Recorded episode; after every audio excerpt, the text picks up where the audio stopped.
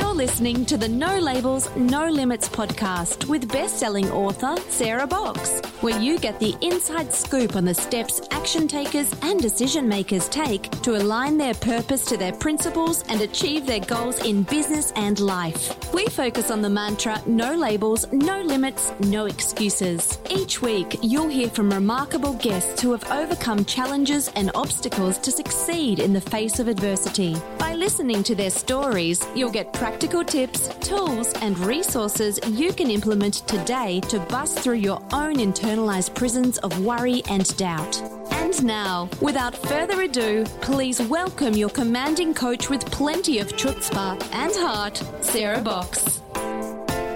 Welcome to this episode of the No Labels, No Limits podcast, a podcast all about helping action takers and decision makers like you align their purpose to their principles and achieve their goals in business and life. Hi, I'm Sarah from Sarah Box Coaching and Consulting. I'm a change agent, former executive director, and best selling author of The Changemaker Ripple Effect, a book about how one person's drive, purpose, and boldness can impact thousands. And I'm here to tell you that the life you want is possible with the right support, mindset, and strategy. In today's podcast, we're joined by Maria Lees, former teacher and now startup business owner at Maria Lees Writing and head team writer at Sarah Box Coaching and Consulting. Maria believes in the power of words. She says the words you choose to put on your website or in the emails you send to your list are the first impression your potential clients will receive. They make the difference between a connection and a oh. rejection, a client and an unsubscriber. So, in mm-hmm. this episode, you're going to hear all about why Maria decided to start her own writing business and leave teaching, what she's learned about working successfully as a virtual partner with her clients, and she's going to reveal how she's juggled being a new mom and new business owner for the past year. What she's learned while doing deep research for the Assess for Success Summit. We'll tell you more about that later. And now let's welcome our guest, Maria Lees. Hi, Maria. I want to say, first of all, I'm really excited to have you on the show. And second, happy anniversary since we've been working together now. Happy anniversary. I'm telling you. Who knew? You know, who just, I never knew. I thought this will be great. I'll try something out with Maria, and I just couldn't let you go.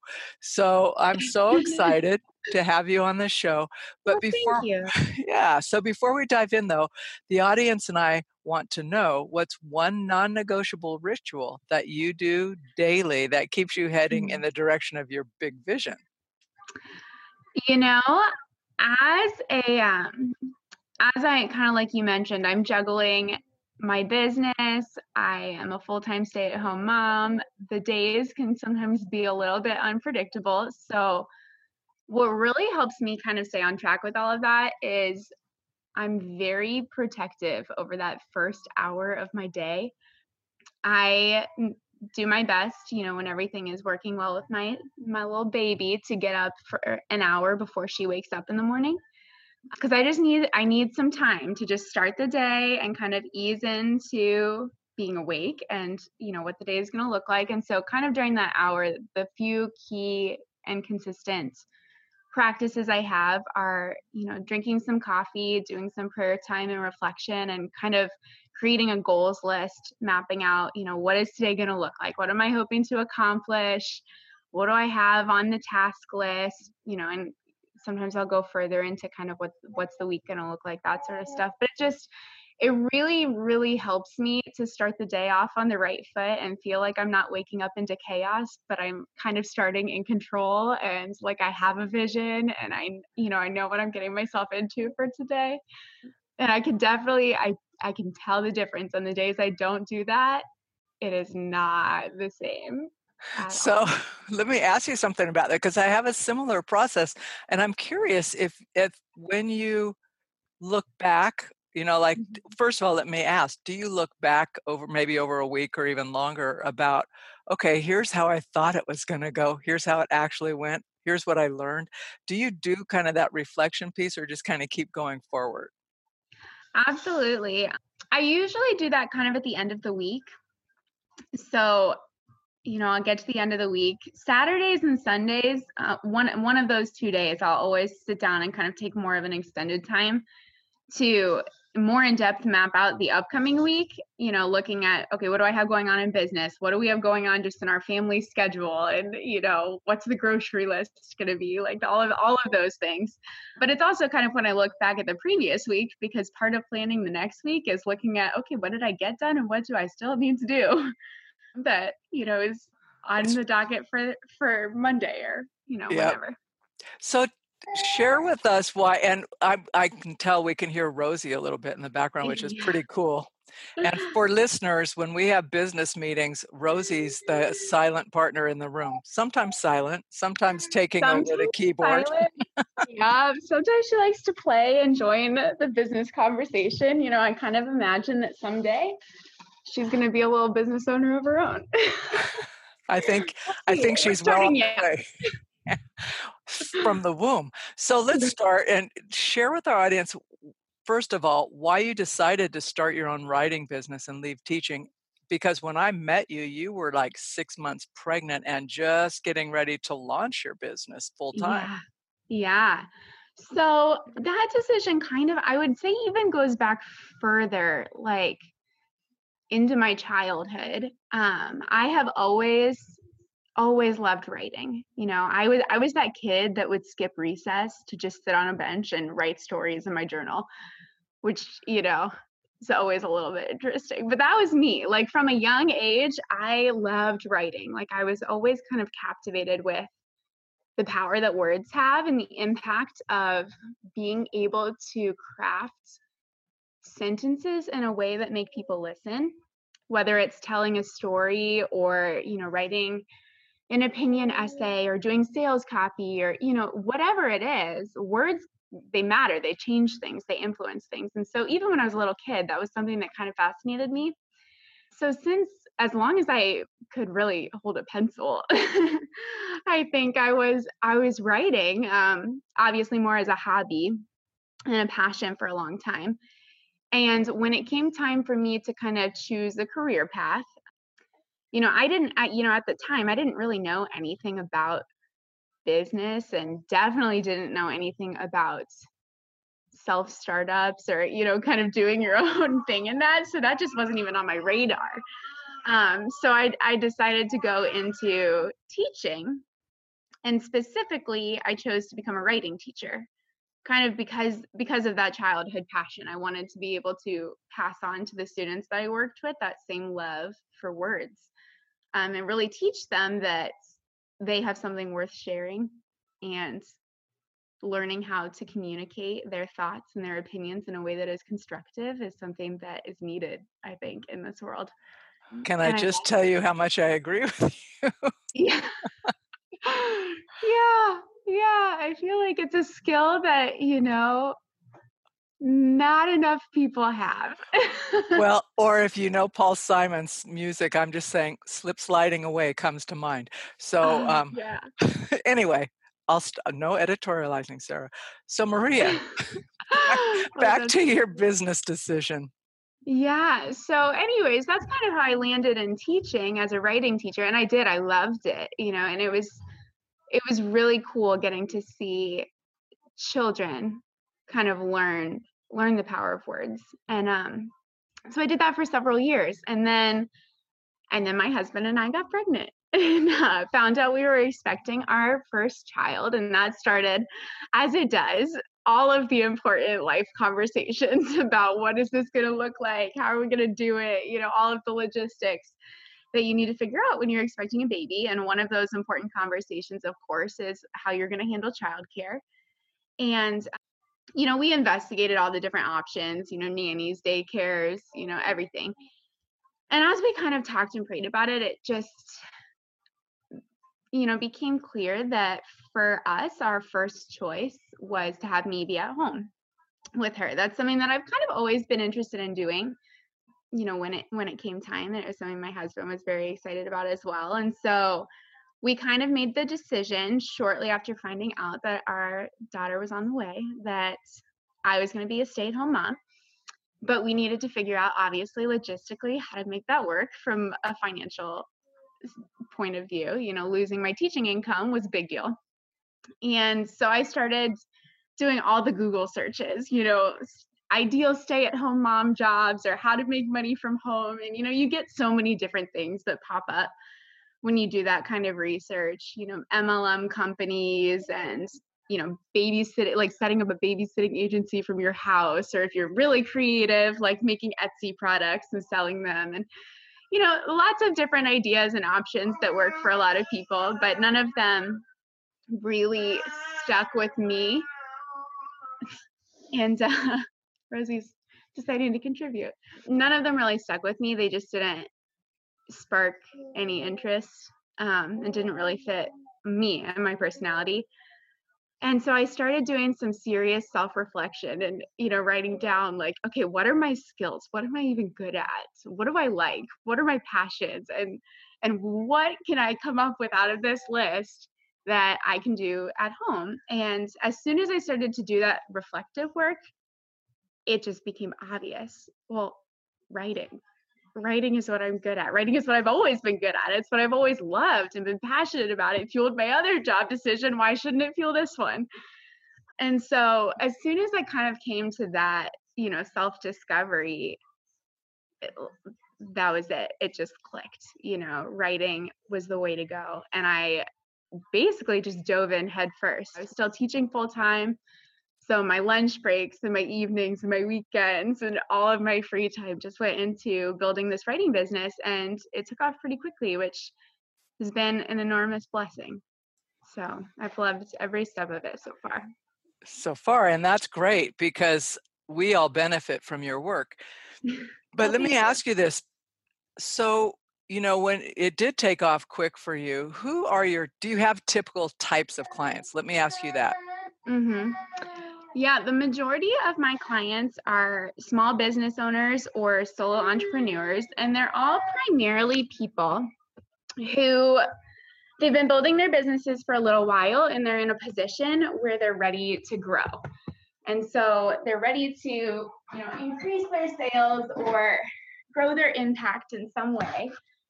And content becomes a huge piece of that. You know, how you create your blog content, what you're sending to your email list, what goes into your newsletter. All of those things are really important when it comes to continuing to grow and scale a business. And so that's when I find people typically that are in need of you know both the content writing and the strategy that I do. My clients themselves are in a variety of different industries and niches all small businesses and business owners. But that's been really fun for me. I've gotten to learn a lot about a lot of different topics that I otherwise probably wouldn't have explored. And that really feeds like the natural curiosity and learner in me. So it's been fun. It's like staying in school. Yeah, exactly. You know, and every time you write something, I love school. yeah. Well, and every time you write something, it's kind of like writing a paper for school in some respects, right? You have to think about what's the takeaway? What are you trying to communicate? So right. that's pretty cool. Right. So transferable skills.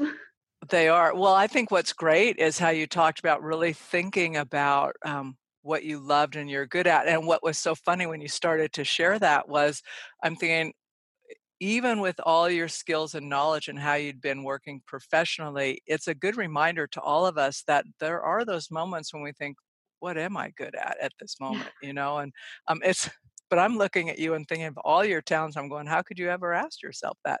So I, I do think that's a really good reminder for all of us listening that it's just mm-hmm. a normal reflective thing to do, especially when we're making change. Yeah. So, because you have so many different kinds of clients and industries that you work in, Maria, what have you found helps you be successful as a virtual partner? Are most of your folks virtual with you? All of them all of my um, clients are virtual right now. You know what i've kind of found first of all i love the virtual work and it's been like a it's been a surprising like gift i think. One of my biggest like fears i guess when i left teaching because i'm naturally i'm a people person you know i love to talk to people i love to get to know new people um, and I was so nervous about, you know, going from a, a school where you're surrounded by people all the time to working from my house. You know, I kind of figured, that I would just go crazy not having the interaction. And the beautiful thing about virtual work is that I've gotten to meet so many people like you that I never would have crossed paths with if I didn't do this kind of work. And um, that's been really neat. But what I think makes it successful, you know, and what helps when you're partnering with somebody in a virtual way I think is similar to what would make work successful, you know, in any capacity and whether it's virtual or not. I think what it comes down to is relationships.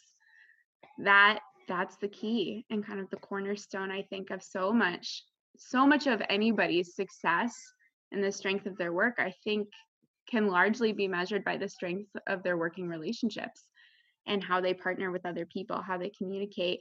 And I think working in a virtual space, this becomes even more probably important to focus on because um, you do have to work at it a little bit more you know it's different than if you go to an office and you just you see everybody every day because you're in the same building and so the relationships foster a little bit more naturally. In the virtual space you've got to plan for it more you've got to look for opportunities to communicate and communicate consistently. Um, you know one of the things that i do you know obviously with you sarah and with all of my clients that i really have enjoyed and I think has been so helpful in building those positive relationships that have allowed me to work successfully with them is to have monthly Zoom calls where, you know, we go over the content for the upcoming month. We talk about the calendar. We talk about what went well in the past, what we're working on, goals, all of the different things.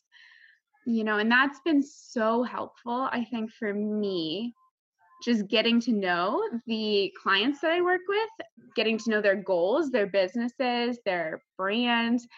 And I think probably most importantly for me as a writer, it helps me immensely getting to know people's voice because that's a large piece of what I do is being able to capture the voice of, you know, another person or business. So that would be impossible without relationships. I agree. And do you were those same skills did you have to apply them a lot differently in the virtual world or were you able to take what you other than the frequency and the informality that can happen when you're in a same physical space with somebody did you have pretty much the same approach to your relationships when you were person to person?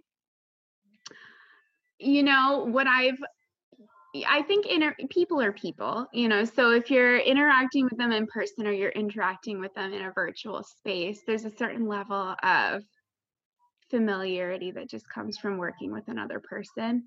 I think what is different is the level of communication that's needed.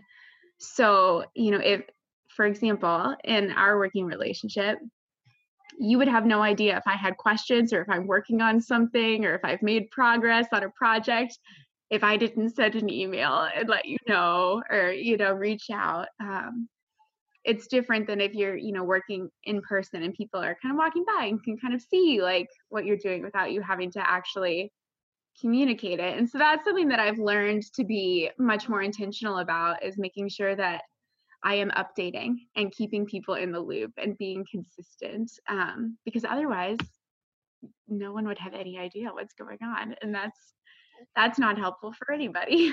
No, from the flip side that creates anxiety, right? Yeah. It's like but the truth is the more and I agree with you. I think our monthly or even sometimes more frequent check-ins have been really helpful just mm-hmm. to make sure because sometimes the team, our team has different ideas than what like just floats in my head and it so it, it helps a lot to have those conversations so we're not in isolation from one another Tired of feeling stuck and ending with the same result? Want to know how Sarah can help you with one on one or organizational coaching? Then book your free discovery call at sarahbox.com forward slash contact. Now, back to the show.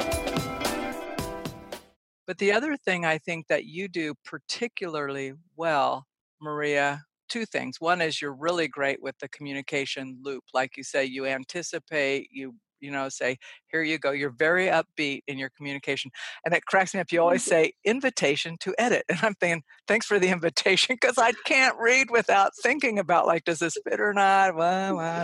Um, but so i'm thinking that's such a nice little thing to say but you're but the other thing that you bring just as your personality is you're just very open right? You're not um, resistant. Mm. You're open for sharing ideas, for coming up. And you've taken a huge leadership role of actually advancing the work, saying, well, this would be my recommendation. So, mm-hmm. from a client perspective, or I think a team partner perspective, um, yeah. it adds huge value. And that's not something everybody can do, you know, mm-hmm. because you actually take ownership. And mm-hmm. that's a really powerful um, thing. So I'm guessing from back on the early days on your bench writing and making up stories, you've just always had the sense about owning your work and how it yeah. shows up in the world. Yeah, absolutely. And I think it's been it's something that I think is so fascinating is just how I really think everybody has so many skills that could work in a variety of different settings in industries that they just don't even realize are transferable. Because that you know that kind of what you're saying that ability to strategize and plan content and anticipate what's coming next and you know that's curriculum planning and you know that's what that's what I've been doing for years just in a different capacity. And so it's been really fun to kind of repurpose skills that I've been building and developing for years they just look a little different now Right. And it's a good chance to apply them differently as things change. And I agree with you. Working virtually is so great because you're right. There are people I wouldn't know you. You know, I wouldn't know Summer. So um, I just, and the, our guests and all of that. So I want to um, ask you now that you're formally head team writer, um, I couldn't believe we were talking before we started the interview that it actually was a year ago, February, that you and I connected, and that year has flown by. And it um, really um, has. So I want to thank you for adding to the quality of my life. well, thank you. It's been really fun and amazing to be part of the journey. Well, so, you know, we've got this whole virtual summit that we're doing as a team, and you've yeah. been busy doing research and writing some of the yeah. um, instructional articles and helping people understand assessments from the back end, different kinds of assessments, right? And mm-hmm. I'm wondering, what is something that you have either found interesting or been surprised by when doing that research? Hi, Rosie. I think the thing that has interested me the most, kind of in doing this research about assessments, is how interdisciplinary assessments are. How it, they really are important in every industry, for every you know level of leadership or type of person. Um, just the importance of data and you know how it can grow us in our work or personally you know i remember when i was teaching we data was everything. I mean, we would have data meetings all the time, you know, to inform our instruction and make plans for our school. And you had to do that to make sure that you were doing what was in the best interest of students. And it's been really cool just to kind of realize, oh, this is everywhere. This is everything. Like, there's no way that you can know if the work that you are doing is effective, if you are meeting your goals, what your strengths are as an organization or as a person, what your weaknesses are, where you need to grow, you know, all of that if you're not collecting data, if you're not regularly doing assessments. And it's been, I think, for me, good to kind of redefine mentally assessments is a good thing. I think that word sometimes can have like a stigma. It like reminds us of when we were in high school or college. You're or in trouble. right. Yeah. And um no, it's been it's been good for me to kind of redefine it mentally and recognize like, oh, wait a minute. No, first of all, assessments come in so many different shapes and sizes. They can look a lot of different ways. And they're really valuable no matter what kind of work you're doing. It's true though. I mean, there is that kind of there's oftentimes when I'm working with organizations, there is that kind of immediate pause like, is this an audit? Are you going to find us lacking? That kind of yeah. thing. Um, and I think that goes back to early early early in our lives right like you like test taking or you're you'll be found somehow deficient and yeah but when we take the spin like eh, like you've been showing through your writing and the research you've been doing that really it's a starting point for discussions. It's data it's information uh, and it's how we apply what we learn that mm-hmm. makes the difference right? Mm-hmm. so i'm curious you know when you had your data meetings in school so i'm going to ask you to go back a little bit it's not too far removed for you. Uh, what was the tone or the environment the tone, I think, of the discussions when you were um, looking at data? Was it one of curiosity or one of worry because of the numbers? How did you approach that in a way that helped the team foster mm-hmm. interest in changing or growing? Well, that's an interesting question. I've worked with a lot of different teams, and everybody, I think everybody has kind of a little bit of a different relationship with data and assessments, and that kind of influenced the tone of the team. Um, so I've been in some, in you know, the most effective environments and teams that I was a part of were definitely the ones that were going at it uh, from that place of curiosity of this is informing us so that we can be better. This is a good thing. It's a tool. It's not a criticism or, you mm-hmm. know, anything like that, but it's something that empowers us to do our jobs well and effectively. And I've worked with some really incredible people that have gone at it from that perspective, and those meetings have been so helpful and have led to, you know, leaps and bounds in terms of the work that we were doing day to day as teachers.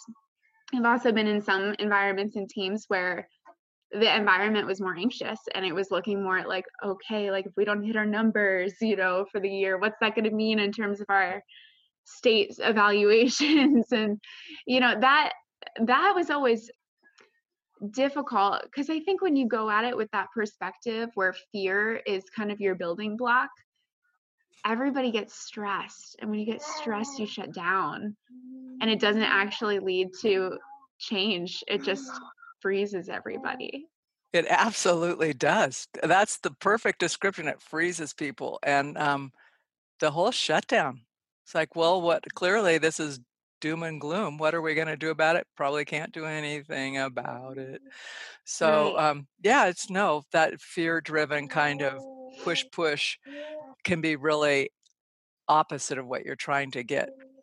Oh, absolutely. So I will say in some environments, the fear-based may be relevant, especially if it's some sort of environment where it's public safety or it's like, well, we're not here to casually learn about this. We're here to do something right this now. Is important.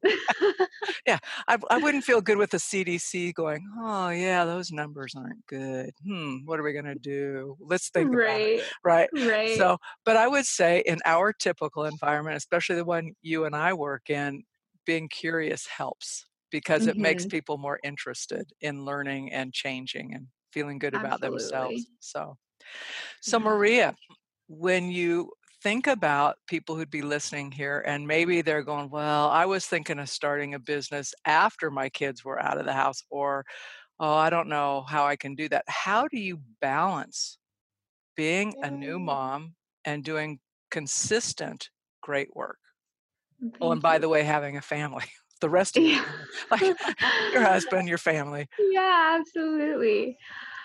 You know, I think the first thing that I would say to anybody that's considering doing that, it's definitely possible.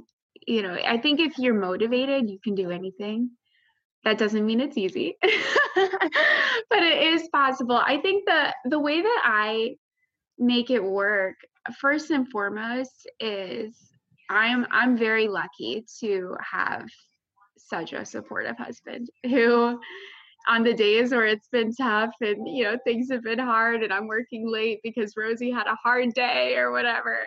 He's cheered me on and rallying me. It was supportive right from the beginning when when this idea felt scary. I remember like when I first came up with this business idea, I was nervous to tell him because I didn't know what he would think because it just I don't know anybody that does this except for me now. And so I wasn't sure how he would react. And I was very blessed that he was supportive from the get go and has been supportive every step of the way in, you know, helping me out, obviously, with our daughters so that I can get work done. And, you know, that's been very helpful. But, you know, that I think the single biggest aside from that support from him, uh, thing that has helped me, strategy that's helped me is I plan and plan and plan, and I have backup plans for my backup plans because the reality, and anybody who has children knows this, your plans don't always work out. And the things that you think you're going to do today doesn't always happen. And that's been a, an adjustment for me as somebody who's used to living life on a bell schedule where every 90 minutes the bell would ring and tell me to switch activities um, having to you know let go of that like rigid structure and be okay with the fact that sometimes my plans aren't going to go the way i want them to and that i don't need to get frustrated about that or give up. I just need to come up with a new way come up with a plan b and roll with it um, has been a, it's been a mental adjustment and kind of a growing process. But yeah i think the biggest thing is you know i like i said i start my day planning my day when it doesn't go the way I want it to, I reevaluate and I come up with a plan B. When am I going to get this work done? If it's not now, you know, when is it going to be? And do you have a formal close down to your day? As far as like a routine? Is that what you Well, to the degree that you can make it a routine, but yeah, like do you have a typical I try to end work here or at night this is how I shut down so my mind calms down? The majority of days I try to end work around the time my husband gets home so that we can do kind of the evening together. You know, on the every once in a while day where the nothing went according to plan, which happens, you know, sometimes I'll work on some things in the evening if I need to, but the the bulk of the time I try to be done by the time he gets home so that we can kind of spend that time together.